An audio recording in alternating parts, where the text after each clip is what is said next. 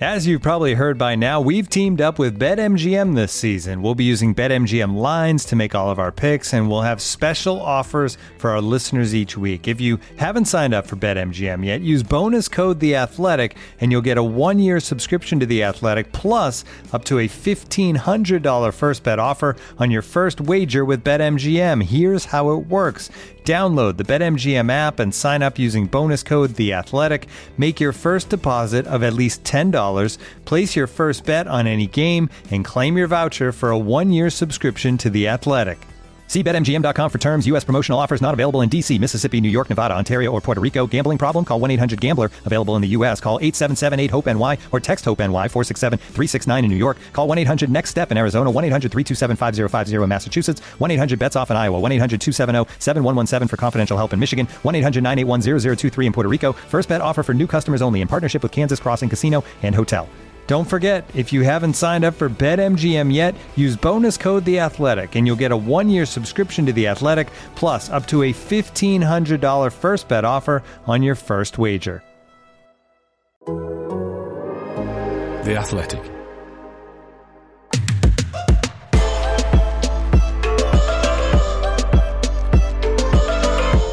Totally Football League show. A much needed win for Swansea, a shocker for Sunderland, Oldham victorious in the Misery Derby, Forest up for the Cup, and we get the lowdown on League One from one of its resident skippers. This is the Totally Football League show in association with Paddy Power. Saturday, Tuesday, Saturday, Tuesday.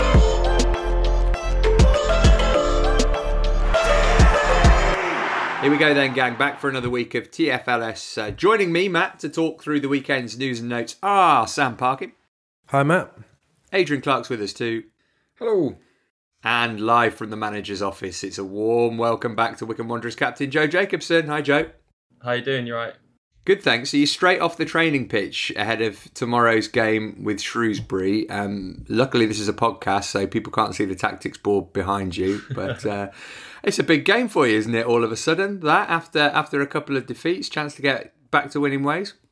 Yeah, had the weekend off, didn't have a game, so it's um sometimes it's it's nice to have a little break. The gaffer gave us four days off after the after the game, so um gave us just time to get away, refresh. We had a little meeting and just said, "Look, it's the last third of the season now. Let's just give it everything and see where that takes us." It's it's a game that we think we can win. Um, I'm not sure about those tactics behind me. I'm not sure what formation it is, but if I'm on it, then I, I don't care. uh, before we get to our regular EFL coverage, let's talk a bit about the FA Cup because there was plenty going on for us to enjoy. Not least, Adrian, at the world famous City Ground. Oh, it was brilliant, wasn't it? It was fantastic. Well, it was brilliant unless you're a Leicester fan. Um, pretty embarrassing from their end. But no, another tremendous afternoon at, at the City Ground. How, how, many more are they going to have this season? The Arsenal one was was a famous win. I was there for the Derby one. Great noise. And then this was another one to add to the list. I just thought there's so much fire and purpose about Nottingham Forest at the moment. Just everything they they're doing, they're doing with, with real energy and belief. It's it's an it's an unbelievable transformation from from early season under, under Chris Hughton, where honestly, I and I saw you know I saw them a few times in the flesh. It just felt like you could go half an hour and they wouldn't have a shot on goal. It's it's so so different now. So yeah, well done to to Cooper Man and, and the boys.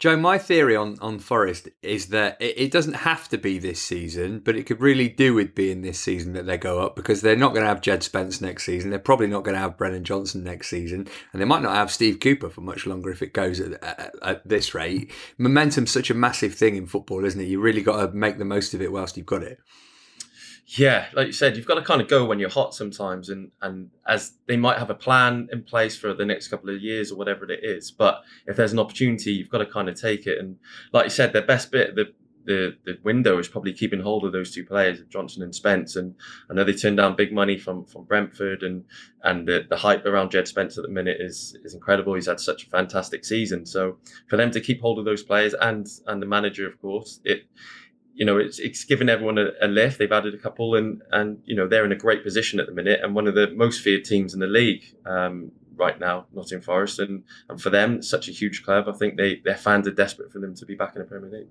We certainly are. Um, shout out to, to to Dave Mur- Murphy and the recruitment team for getting Steve Cook and Keinan Davis in in January. Made a massive, massive difference to Forest. Uh, Sam, you and I were at Stamford Bridge to see Plymouth almost take Chelsea to penalties. Anything else catch your eye about Boro? We we tipped that as a potential shock on Thursday's show. Yeah, I thought obviously Boreham Wood going to Bournemouth yesterday, huge story. Luke Garrard was a young player at Swindon with me, so I've kept a, an eye across his managerial career to date, and I'm sure there'll be there'll be teams within the football league looking at him now. Uh, he's done great work there, and um, that's a phenomenal result. Yeah, I mean Middlesbrough kicked the weekend off brilliantly. They had to to ride their luck, didn't they? But it encapsulated everything that's great about the FA Cup. Brilliant penalties, apart from Sol Bamba's. I thought I wanted to get the lads' take on this. That was a curly-toed centre half trying to ping a ball. That was what I felt as soon as I saw it. I was a bit curly toed myself, so I'd normally go with the side foot, but it amused me. And um, yeah, fortunately, it went in the net and, and they got through. But I thought that was a great start. And yeah, again, probably Joe's got a good idea about this, but I've, I felt with Plymouth, they are a team that don't change their shape. Everyone knows their job. You know, there's teams probably in League One that have got a bit more tactical flexibility but I thought that was so evident that they went to Chelsea, they played two up front, played the 3 5 2. Even the subs knew their job. And, and that's why, against a Premier League team, not patched up in terms of being weaker, but a side that haven't probably played together much against a well drilled League One side, really difficult afternoon. And all credit to them, especially the defenders, the centre halves and the goalkeeper were amazing. Uh, Luton can look forward to a fifth round home date against Chelsea, but poor old Peterborough have drawn Manchester City. Some reward for beating QPR. That. Uh, right, we'll head off to the Championship next. We all enjoy the sport we call the beautiful game. But since I've retired, I've discovered an ugly, even darker side to the sport we love. Join me as Jamie Redknapp investigates. Thanks, Jamie. We'll take it from here. Join Jamie Redknapp for Jamie Investigates, the football mockumentary series. Watch on Paddy Power's Twitter. This week, Jamie investigates Twitter trolls. Do you know the truth? Paddy Power. This episode is brought to you by Michelob Ultra, the official beer sponsor of the NBA. Want to get closer to the game than ever before? Michelob Ultra Courtside is giving fans the chance to win exclusive NBA prizes and experiences like official gear, courtside seats to an NBA game, and more. Head over to michelobultra.com slash courtside to learn more. 18 plus begambleaware.org. You're listening to the Totally Football League Show, part of the Athletic Podcast Network. In the Championship, Blackburn, the only team to play in the top six, lost at Swansea. Sheffield United closing in on the playoffs after besting Birmingham. Hull lose their X Factor under their new owner, but Preston's got talent. And Mel Morris is trying to dig himself and Derby out of a hole he dug with a shovel, which he presumably bought and then sold back to himself at a vastly inflated price. Uh, we're going to start in South Wales. Russell Martin easing the pressure, which was maybe starting to build on him as his Swansea side overcame second place Blackburn. That despite the Swans playing most of the second half with 10 men. This was the moment that mattered from Michael Obafemi. Useful looking cross, free header and a goal! Michael Obafemi. And finally, Swansea City have found the net.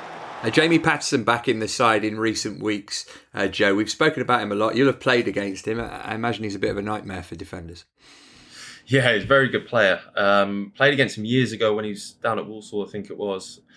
And he shows how important he is to, to Swansea. And you just think that what could have happened the last few weeks or and, and the previous games if he was available for whatever reason, you don't you're not quite sure who's kind of pulled who out the team. Sometimes it's it's a bit of both. But um, for them now, for, for the second half of the season, they needed him. They need his creativity, is what he brings. He brings that little bit of fear factor. I think playing against players like that, you know that they've got something special in the bag, and they're just kind of waiting to show it on the pitch. So for Swansea to have that now, because I think early on the season, you, you know, they're going to win the possession stats, the passing stats, but I think they've lacked that killer kind of instinct up top, and and he can hopefully bring that for Swansea for the rest of the season. And this was a different way for them to win as well, wasn't it, Clarky? Because of the sending off, it meant that they couldn't dominate possession, which is what they want to do. So, kind of in adversity, Russell Martin found out something positive about his team. Yeah, they did. Yeah, it was. It, on the red card, it, it's a red card that comes about because of the style of play, doesn't it? The the goalkeeper looking to ping a clever sort of diagonal out to the left wing back, and and it puts him in trouble and mistimes the tackle, and, and he's off. So that's one of the negatives of of sort of playing in, in that way. But there are lots of positives as well, of course. They rode their luck definitely in this game. I think Blackburn had had loads of chances. I thought I thought the goal w- w- was a classic, really, in in terms of. Uh, was it Ntcham? I think, that made a great run across the centre half, completely distracted him, and the, and the, the left wing back was dozing. He didn't he didn't really react. He wasn't in the right position on the cover. It was it was really cleverly worked goal. It wasn't just about the cross. Really enjoyed the sort of decoy run, and um, yeah, it's they needed it, didn't they? It's not been not been a great run for for Swansea, but they're okay. They're okay. They're a work in progress, aren't they? It's I think for them, you know, unlike Forest, they are building, aren't they, for for next season? Um, yeah, he'll get he'll get time, I think. This is a bit of a wobble from Blackburn, Sam, isn't it? Failed to score in four of their last six in the league now.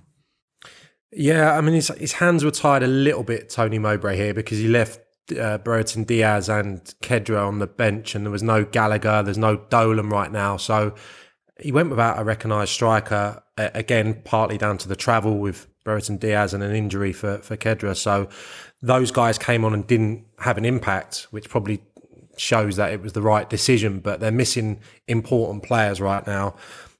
I think maybe could have gone and got a striker in the window just when Brereton's not available. I think they're a little bit light in in that area, but I think they're they're going to be competitive. Blackburn. They've got they've had such momentum this season. They've got that lovely balance in the midfield. They've been able to keep hold of those players as well, as well as the talisman up front. So hopefully, for their sake, it's just a wobble. But of course, you'd expect them to create more chances than they did against the the ten at the weekend. I think we saw some glimpses of Ryan Giles and what he's going to offer um, in the game. He, I think he played in one of the attacking midfield slots early on, and then got moved to wing back, and that was where he was at his best. Some of the service that he was putting into the box was, was top notch after the break, and you just think when when Brereton Diaz is is, is back fully fit and, and ready to to do his thing, when you've got Gallagher in there Khadra as well. I think he's going to be a, a, a, big player for them moving forward. But I do agree with Sam. Uh, they should really have brought in someone as as cover for for Brereton Diaz. So Blackburn face Forest next. They missed the chance to cut the gap on Fulham, meaning that even though Fulham got tonked at Man City, they proved Gloria Clemente's theorem voiced in the 1992 film White Men Can't Jump to be correct. Sometimes when you win, you really lose. And sometimes when you lose, you really win. And sometimes when you win or lose, you actually tie. And sometimes when you tie, you actually win or lose. Winning and losing is all one big organic globule from which one extracts what one needs. Uh, on Friday night, Birmingham supporters protested at the mismanagement of their club. Lee Bowyer protested at the officials, and after all that, Sheffield United came from behind to win the game, and they are all of a sudden three points off the playoffs with two games in hand on sixth place West Brom. Uh, Joe, we were kind of scratching our heads when Paul Heckingbottom got the Sheffield United job and, and Slavisa Jokanovic was sacked. But three wins on the spin, only lost once in the league under him, shows what we know. Yeah, um, someone as well who knows the club and been around there and, and, knows the players who probably knows how to get the best out of those players. Um, and when you've got someone like Billy Sharp back in the goals and, and having a, another prolific season, it, it always helps. And they've kind of kept with the same same formation. Um, a lot of the players who got them success a few years ago and getting up to the Premier League and staying in the Premier League is, is boded well for them. And you know they're they're not far off the playoffs at all. And, and it's all about the last third of the season now. And they can definitely uh, put a challenge in to get in there. Like you said, if you've got someone scoring goals, that that always helps. And and going back to Blackburn then with when they're when they're missing Brereton Diaz, the goals kind of dry up a little bit with Sheffield United. They got someone scoring the goals at the minute. And it shows how quickly it can propel you up the league. Decent chance to go on a run, Sam, for their next five at home. They'll definitely be eyeing those top six places. Oh, they're the best team in the league, I think, over the last 10 games. It's uh, just one defeat under Heckingbottom. And yeah, I mean, Joe's right about Billy Sharp. It's the expectation is going to be on his shoulders now. And you've got Gibbs White, I think, nearing a return as well. So I think those two pivotal. But if you if you look at the, the, the stats, I think they're third for shots in open play, fifth for shots inside the penalty area and fourth for XG overall. So I think they're underachieving really in terms of where they should be. There's, they've certainly got enough creativity. It's probably that they haven't had uh, enough goals or regular goal scorers in the centre forward position. So now that Sharp has turned his form around, um, they're looking looking better as a collective unit. They've got an unbelievable chance, I think, of getting in the playoffs, considering the confidence that they're they're playing with right now and the competition for places in the midfield as well, with with Sander Berge coming in and, and producing that assist for the first goal. I think you know things are looking up. They got they got loads of strikers, haven't they? I mean, Brewster, you got McBurnie. I thought Iliman Ndiaye was brilliant in this game. He was everywhere, wherever the ball was, he was, and he was sort of twisting up his man. He, he, he gave the team a really good energy. So so yeah, Sheffield United definitely um, looking the real deal. And yeah, we were critical of the appointment, but Heckingbottom is because because on paper, Jokanovic has a lot more pedigree than Paul Heckingbottom as a manager. That's why we said it. But maybe it's just a good fit. So far, so good for sure. Uh, Blackpool brushed aside Bristol City to further the respective narratives of the two clubs' season, namely joy and misery. Josh Bowler with the pick of the goals here. Just look at the space that Bowler's in here, and he's brought it down wonderfully well. One on one with Pring, weaves his way inside. Fantastic goal by Josh Bowler. Three wins in a row at home for Blackpool, Joe. Is it is it fanciful to say that they might make a run at the playoffs? Only five points off it. Why not? Uh, Barnsley did similar thing last season where I know they, they had the season before where they solidified their, their season in champ, but why not? I think once you play this many games throughout the season, you're in there for a reason. You're in there because because you're good enough, and you know they've they haven't just had a run to kind of creep up there. They've been quite doing quite well all season really, and um, you know what an incredible job he's done there, and and there's probably seven or eight teams um, outside of the playoffs who all think they they've got a chance, and and Blackpool probably uh, are in that mix as well.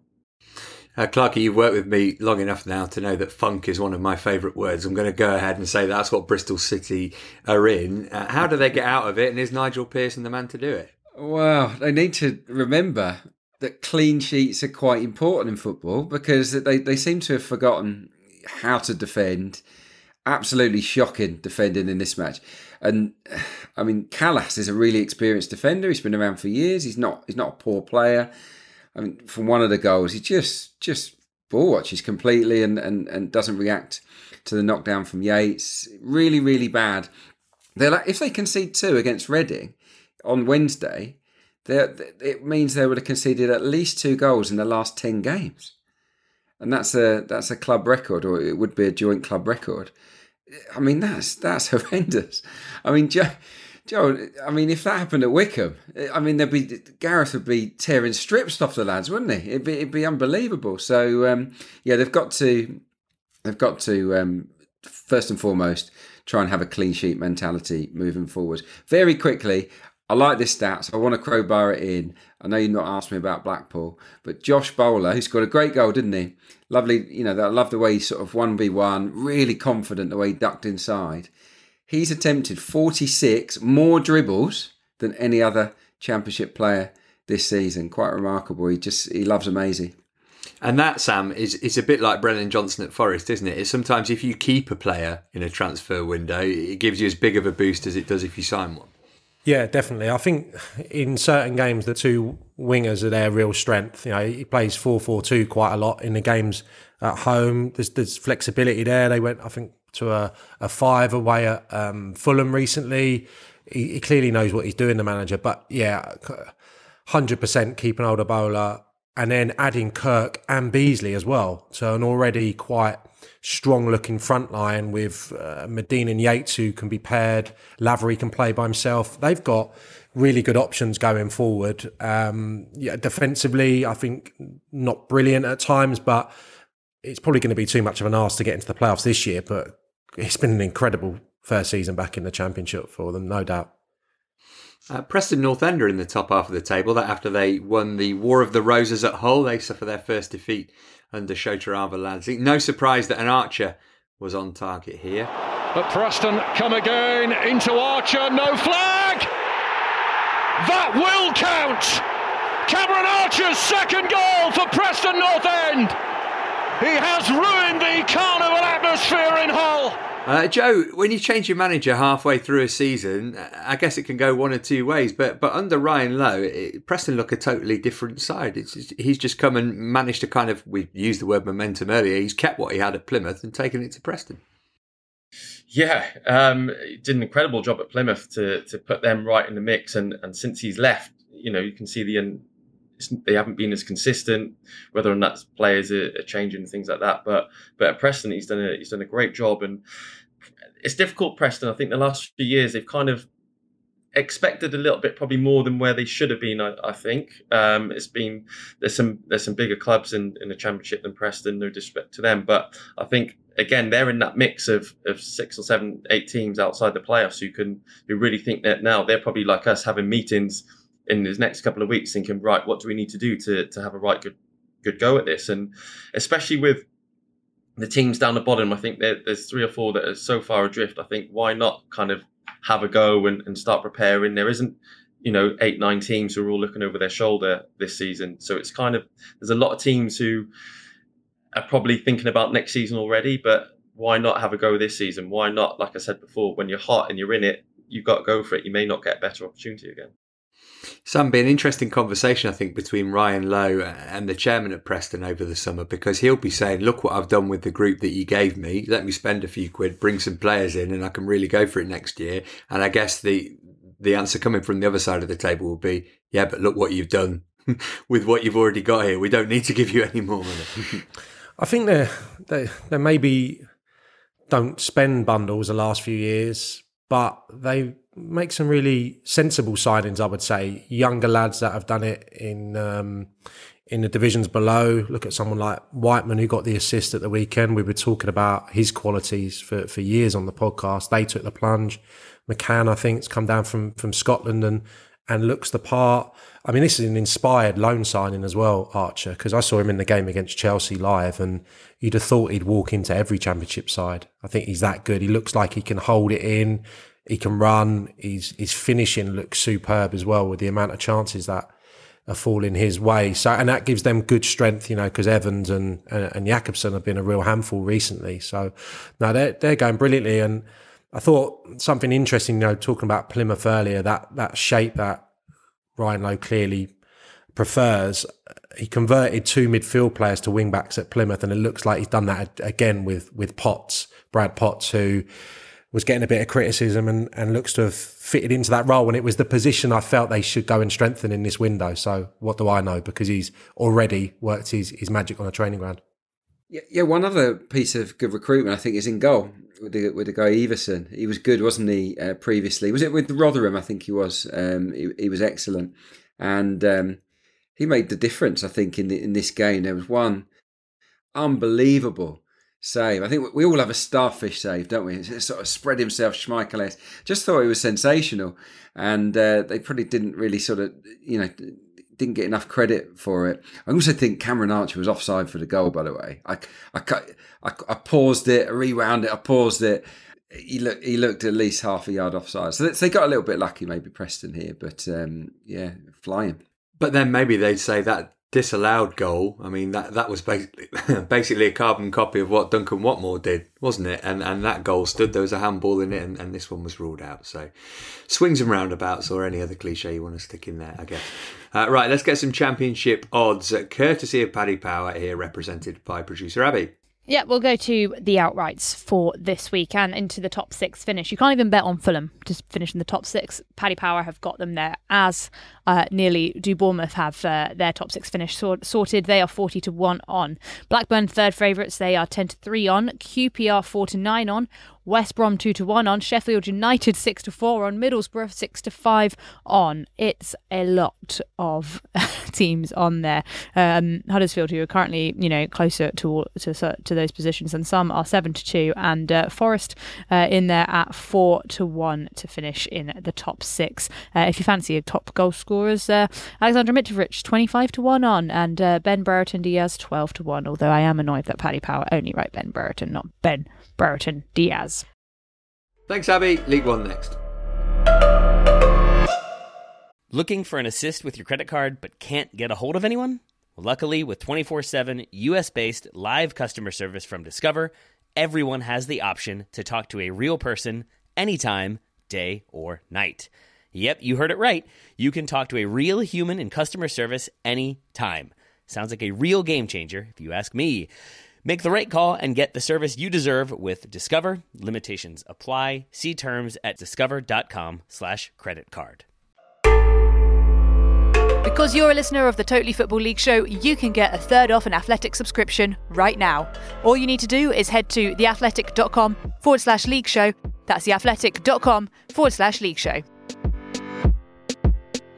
The headlines in League One the game between Morecambe and Bolton was paused for 10 minutes due to alleged racist abuse directed at Ian Evatt's staff. Here's what the Bolton boss had to say on the subject. We are sportsmen, we are professional people in the public eye, and for whatever reason, people think that gives them a divine right to say what they want to us, whether it's social media or in person. Uh, there was more disruption at the New York Stadium where Rotherham went six points clear after beating Accrington, no thanks to a supposed supporter running onto the pitch and kicking the ball away from a pen, which was subsequently missed by Stanley.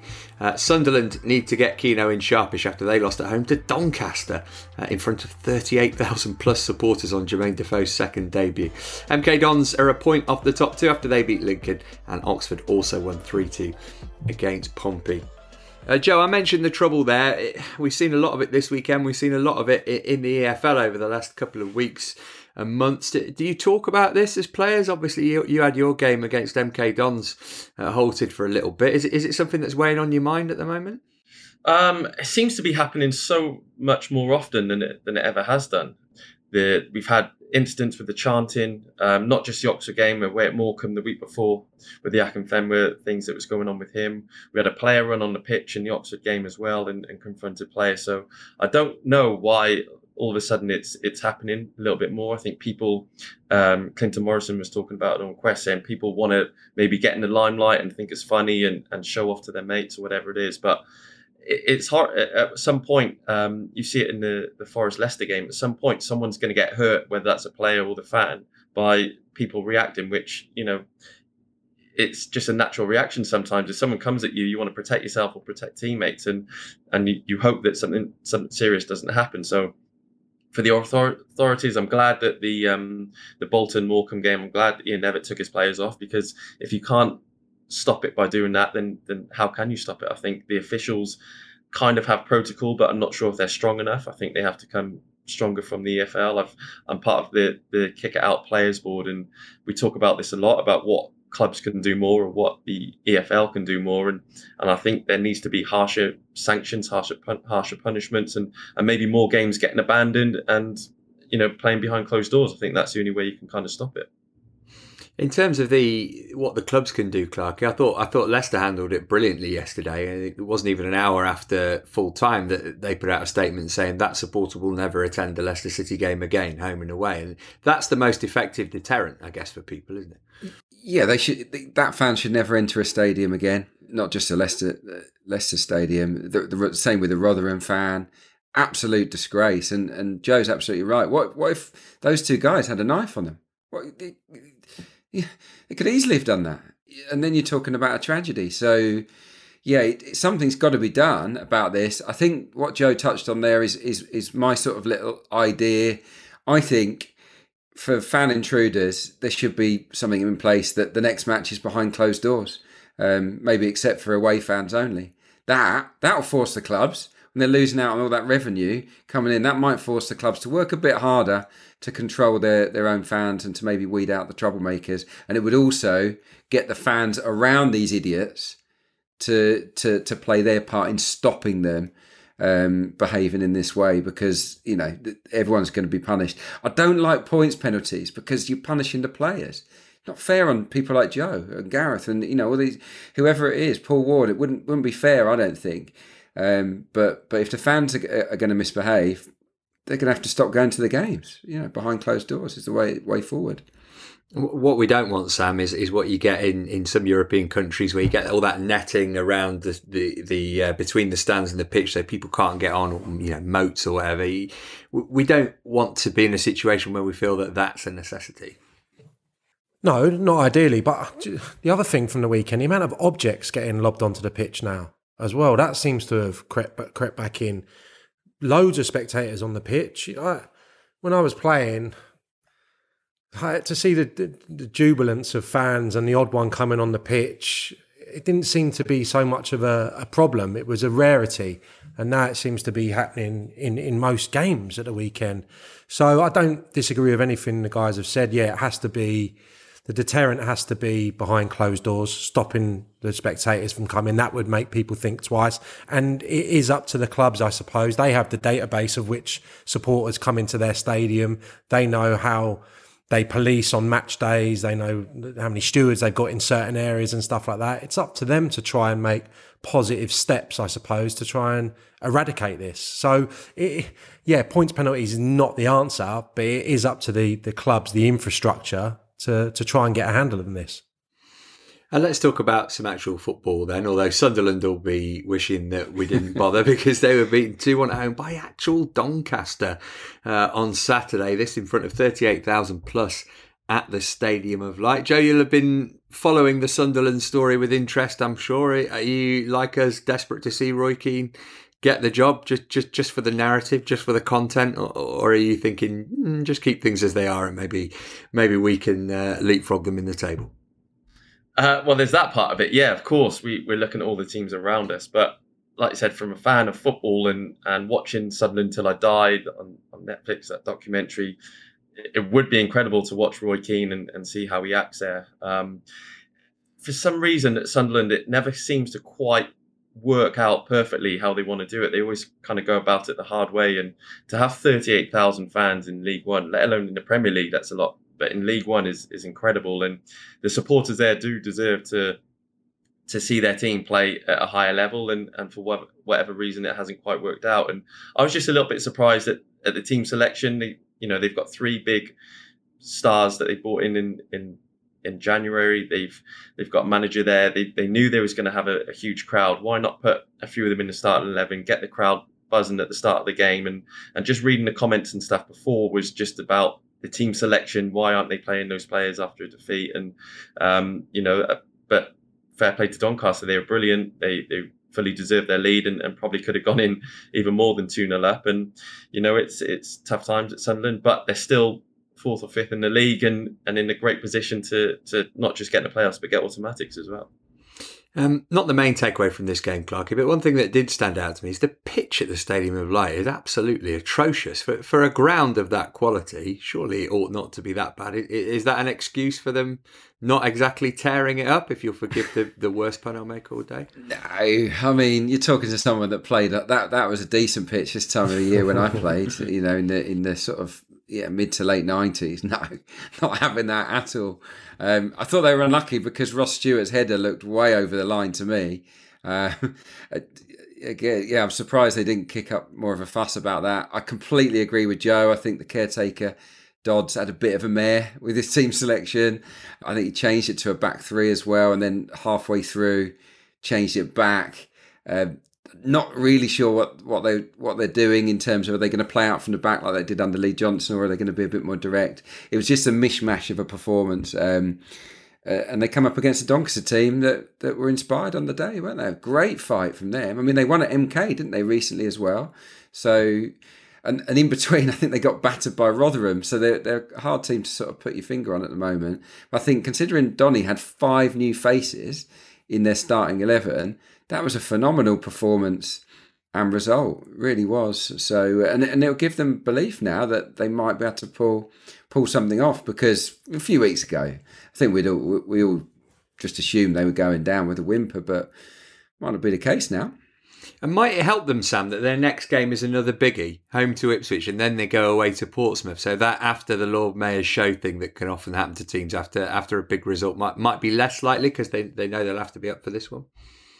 Yeah, well, three really difficult games on the, the bounce, and the, the lads would have been there. When you get an influx of new players, when you're desperate for it, and the training improves, and you get a result on the pitch, the, the spirit will be so much better than it has been previously this season. And yeah, Clarkey touched on it. There five new players in. Griffiths got a goal. He's an interesting story. Been playing in in France after getting plucked from from Spurs. He's come in, done brilliantly. I think Josh Martin was a great get from from Norwich. So they've replenished the squad. Um, he got it badly wrong against Rotherham, trying to match up a, again one of the best sides who know their jobs in the division. So Gary McSheffrey's probably learnt from that and just focused on themselves going into this game. Got a magnificent result, and there won't be any fear for, for the players now going into some big fixtures. They'll be excited about getting out there because they'll have some lads who have got the the freedom and are not bearing the scars of the early part of the season, if you like.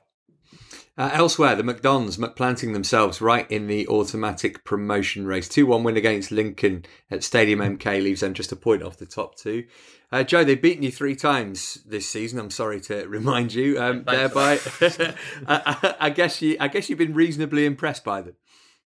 Yeah, do, do you know what? And, and when Russ Martin left in well, really early on in the season, wasn't it? Um, you thought how are they going to react how are they going to cope with it but liam manning coming in it's, it's been seamless. And, and in fact they've probably kicked on a little bit. And they've had a bit of a, a really strange window where they've they've a lot of their their starting 11 have, have gone back. They've been recalled from loans and, and sold and, and other reasons. And but i think they've they've got quite a good number of players in who've slotted in really well as well. And again, talking about keeping players, keeping hold of Scott Twine, who scored the winner again against us last week, um, was was huge for them. And look, MK play incredibly good football, similar to um, to Swansea. They keep the ball a lot and.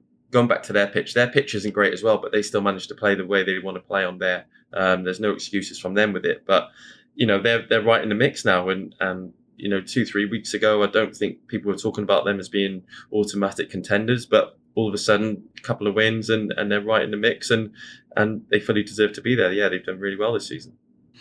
Another team in the mix are Oxford. They've scored 14 goals in their last four games. This after a humdinger against Portsmouth. Uh, they eventually grabbed the winner in the seventh minute of stoppage time, courtesy of Nathan Holland. Clark, it's quite the, the contrasting start to 2022 for, for these two teams. One of them with loads of momentum, and the other one can't buy a win. Yeah, it, I mean, Oxford are so exciting, aren't they? There were two great goals, weren't they? The Brannigan hit was just the dream curler, wasn't it? Uh, it's, re- it's really hard to, to curl a, a shot as powerfully, as crisply as, as he did, and that was yeah, that was a sort of one in a season effort from him. I think just just brilliant. They've got loads of attacking options as well, haven't they, Oxford? So you, you think they they're going to keep on scoring goals.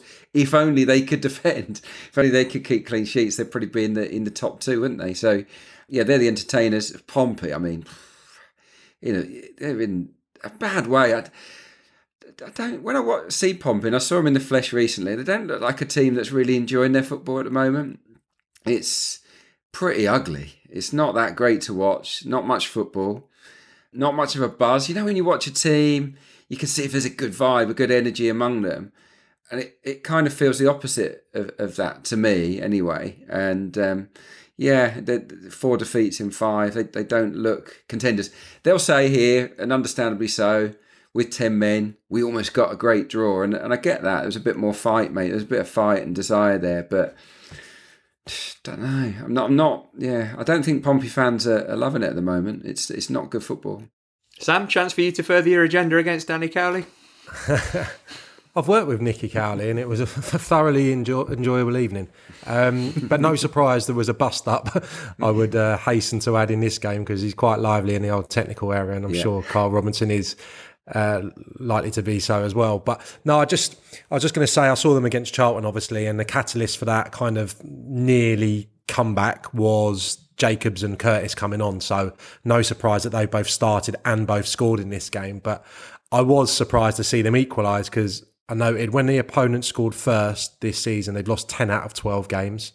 So there seems to be a lack of resilience and they have to start games quickly, Portsmouth. And that's been evident to me every time I've seen them this season, especially at home. If you've got the crowd and they can score, I don't think there's a problem. But going behind, they just don't seem to have the the mentality right now, which I think is it's a lack of creators and a lack of end product at the top end of the pitch more than anything. Yeah. Harness and Walker were unused subs as well in this game, which I suppose that's partly down to the fact that they went down to ten men, but yeah, still a surprise.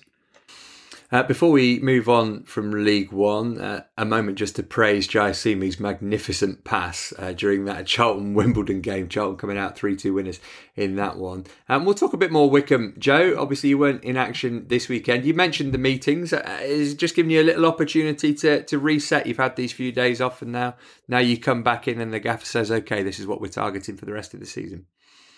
Yeah, he just kind of said, look, it's a clean slate. Um, we've give ourselves a, a, an incredible platform. There's still probably 20 teams, 18 teams who want to be in our position going into the last 17 games of the season. So we've got a great opportunity. We don't want to wait. Like I said, other teams will be planning for next season. We want to do things now. Um, we feel like we've got a squad that's that can compete right at the top of the division and.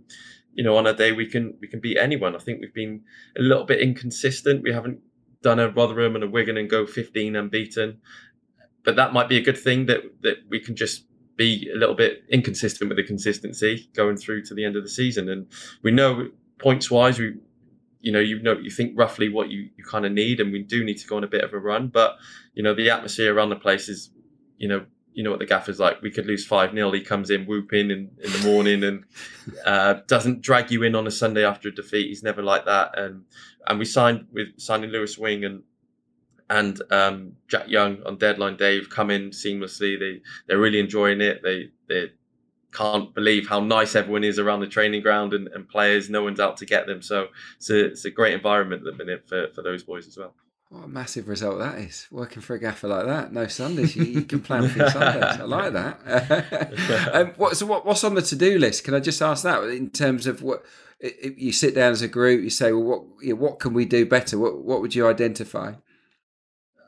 Nothing. It wasn't anything that we could do better as such. It was just the fact that let's just give everything we've got. We've got two months, uh, two three months to kind of just give everything. Just dedicate whatever you do in your life to to getting promotion. And we just kept going back on previous experiences and and you'll know you look back on your career the best times you ever had whatever level however much money you were earning it's all about the promotions and and the best friends you have in football are usually from those seasons as well. So we just want to emphasize look, you can do something special for this football club. What we did a couple of years ago, you don't want to keep talking about it. You want to make sure that it wasn't a one off and, and we've got a chance to do it again and, and make new history for this football club. Uh, it's been what less than a week since we heard the news that, that Matt Bloomfield was retiring. A, a word on him and, and what he's meant to the club what yeah, there's not a lot you can you can say that hasn't already been said. It's um, you know, I mentioned it in one of my posts I put up about him that he's made me do a lot more for myself and my career. I'm probably still playing because of him. You know, he from the first day I signed, I was wondering why Matt Bloomfield was in in the training ground an hour before everyone else and doing extras and things like that. I'd never quite seen it before, and now I'm I'm want to be that. I want to show the other new boys coming in and the young players that that's the way to be. And he's still doing the same. He's still in early. He's still um, taking his job now as a coach um, incredibly diligently, and and I'm sure he's going to have a wonderful career. And he is. I know it gets thrown about a lot. He's Mr. Wycombe. He's been there for 18 years. Um, I think I've been there a long time, but I played in his testimonial in one of my first games. So um, he's incredible professional. He's such a great guy, and, and he's, a, he's a really good friend of mine as well. And I've got I can't praise him enough, both on and off the pitch, and, and what he's done for the football club. Yeah, I just wanted, wanted to jump in and, and say Matt left Ipswich the summer that I arrived, but I don't think I've ever, uh, you know, heard such amazing sentiment about a player when he's retiring that I have done in the last week about Matt Bloomfield. So it sounds like an incredibly, obviously I've played against him, incredibly unique. But the words that I think Gareth Ainsworth spoke about him, and obviously Joe just then, and some other things I've read, I think it's incredibly unique in, in this game. So he's been he's been unbelievable. And again, I think it encapsulates what Wycombe's about. And I because I was there for a brief period, I roll out a few cliches, but that's from from hearing that, and uh, obviously I know Dave Wheeler it has still got that real. I don't. It's not a non-league mentality, but they're very together as a club. And um, yeah, Matt's been unbelievable. What a career! So that's League One. Abby, can you give us some odds on it, please? Thanks, Matt. Wycombe are the fourth favourites to win the overall title of uh, League One. Uh, they are 25 to 1 to win that. Rotherham, the favourites, 8 to 13. Wigan 9 to 5. Sunderland still above Wycombe 13 to 1. See how long that lasts. If you want a top goal scorer, it's Ross Stewart. He is 6 to 5. Cole Stockton 16 to 5. Missed a penalty at the weekend. Uh, did score anyway. And Michael Smith is 5 to 1 as well. And uh, one time favourite, Macauley Bonne, is now languishing down at 20 to 1. Lovely. Thanks, Abby. This episode is supported by FX's Welcome to Wrexham.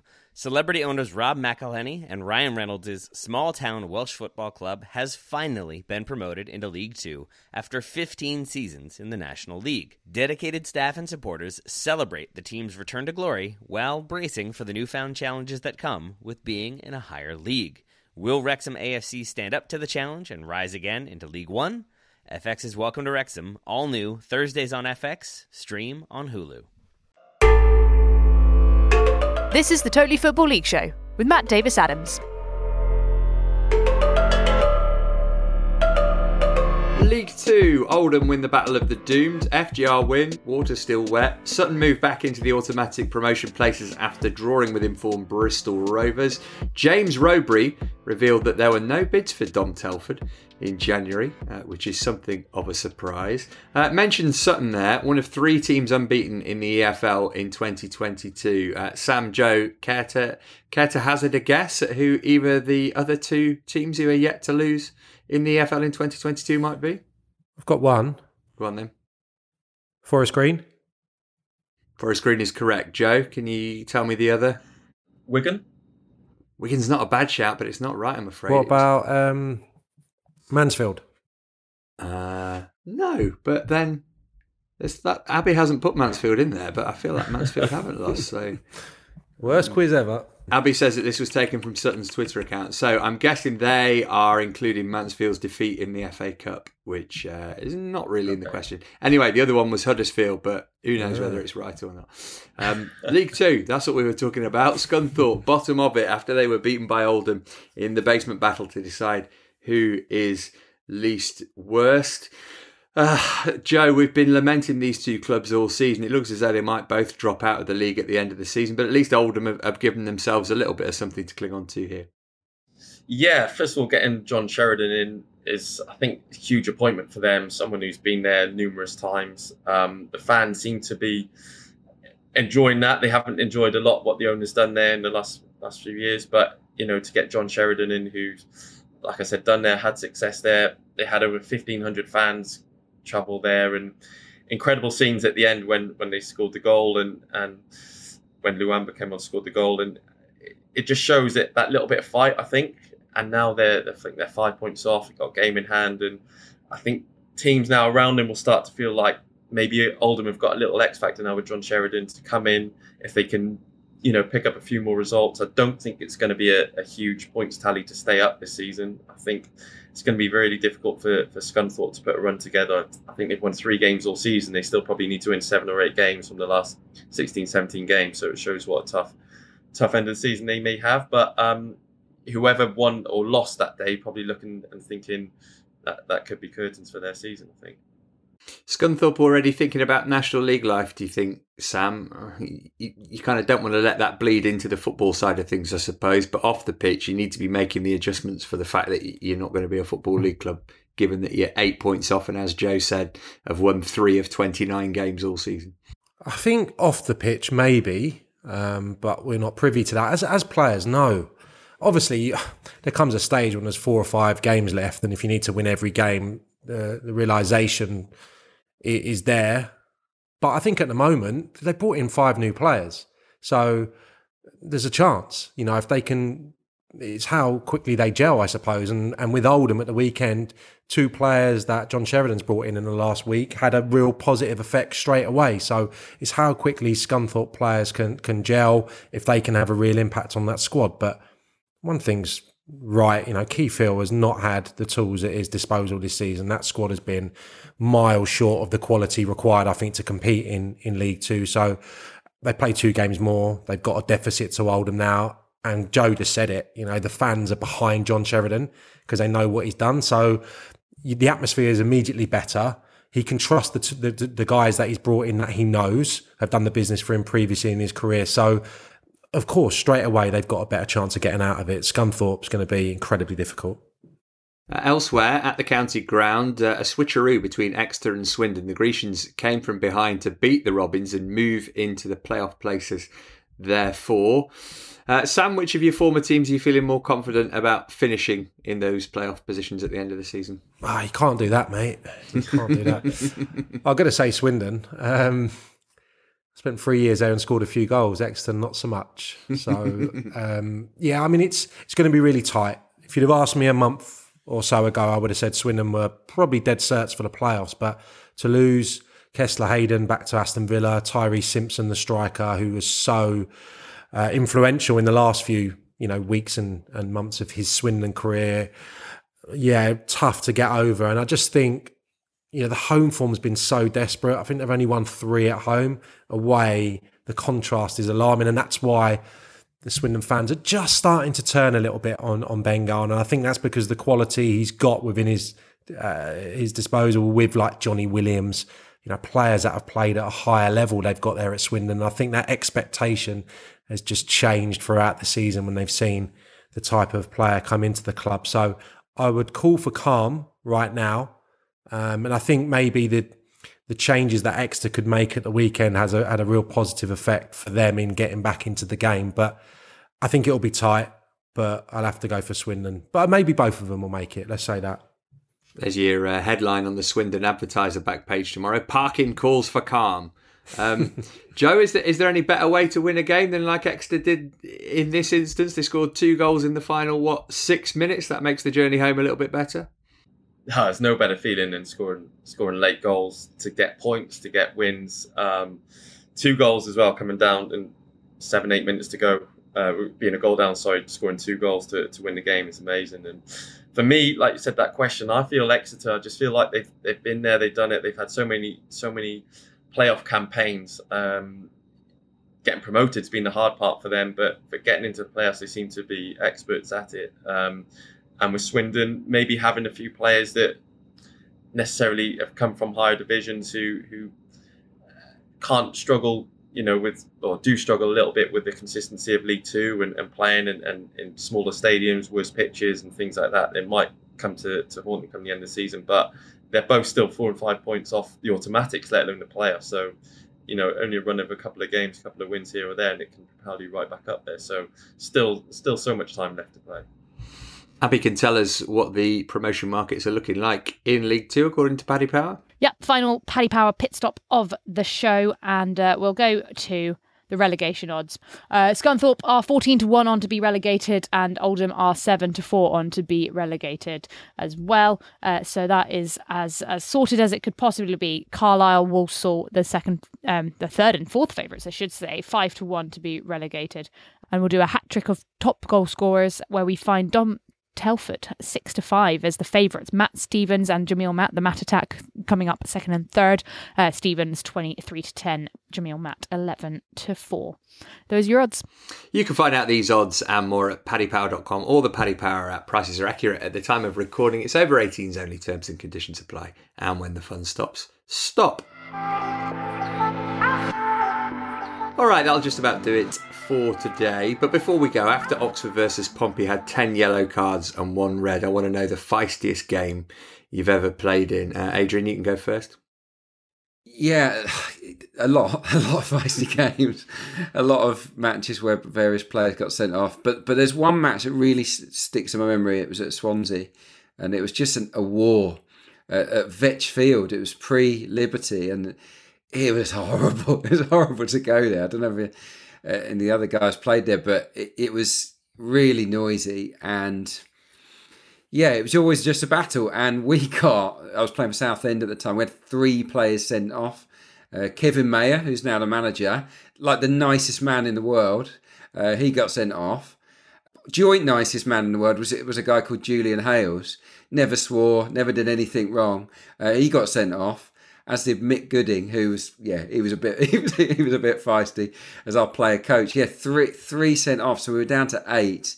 They had a few yellows. It was yeah, it was horrendous, and yeah, things were said afterwards. It was yeah, it was a little bit, little bit, little bit of afters down in the tunnel in the change room area. Yeah, that's the that's the one that stands out to me. Um, you don't forget those ones. Uh, Sam, you're a lover, not a fighter. Were you always first down the tunnel when it started kicking off? No, it's, it's at the back, like chatting to my mates in the crowd or whatever. Just nonsense. Um, I remember Kevin Nicholls, who Joe would have played against, I'm sure, trying to incite a riot at Kenilworth Road one night uh, when we were down to nine men. And I think he, ne- he nearly achieved his goal, actually. he was still go- going at it down the tunnel. So that one sticks out. Uh, and I think pre season games, you know, against uh, teams from different countries or whatever, where maybe there's uh, little points to prove and stuff like that. I remember going to Hungary and Jim Magilton um, got sent off for whacking someone after about 30 seconds. And I think that meant he missed the start of the championship season, which was quite amusing. Even more so when he became the manager a year later. Joe, I'm just looking at your disciplinary record on Transfermarkt, and it's actually pretty good. Not many red cards in your storied career. Does that mean that, that you're always kind of one of the, the hold me back lads rather than the getting stuck in the thick of it? I'm like Sam. I'm not even a hold me back. I'm I'm standing with the referee, trying to be oblivious to it all. Um, but again, what, one that sticks out for me is uh, when I was at Bristol Rovers, we played Swindon, which was a bit of a derby, um, and I think they had three players sent off. We had two players sent off. They beat us one 0 Again, it was just players were coming on, just two footing people and getting straight red cards and stuff. It was um, quite funny. But that season, in fact, we played against three teams that went down to eight men, um, and we didn't win one game but then that's funny little stuff. Yeah, who does that say more about? I wonder. yeah. All right, that'll do it for today. Many thanks to Adrian, to Sam, and to Joe for joining us. We'll be back on Thursday when we'll reflect on the midweek action and look ahead to the weekend's game. Join us for that if you can. Until then, from all of us here, it's goodbye. You've been listening to the Totally Football League Show, part of the Athletic Podcast Network. Listen ad free on the Athletic app and keep up to date with everything Totally by heading to at The Totally Show on Twitter and on Insta. Find out the latest subscription offers by going to theathletic.com forward slash league show. The Totally Football League Show is an athletic media company production. The Athletic.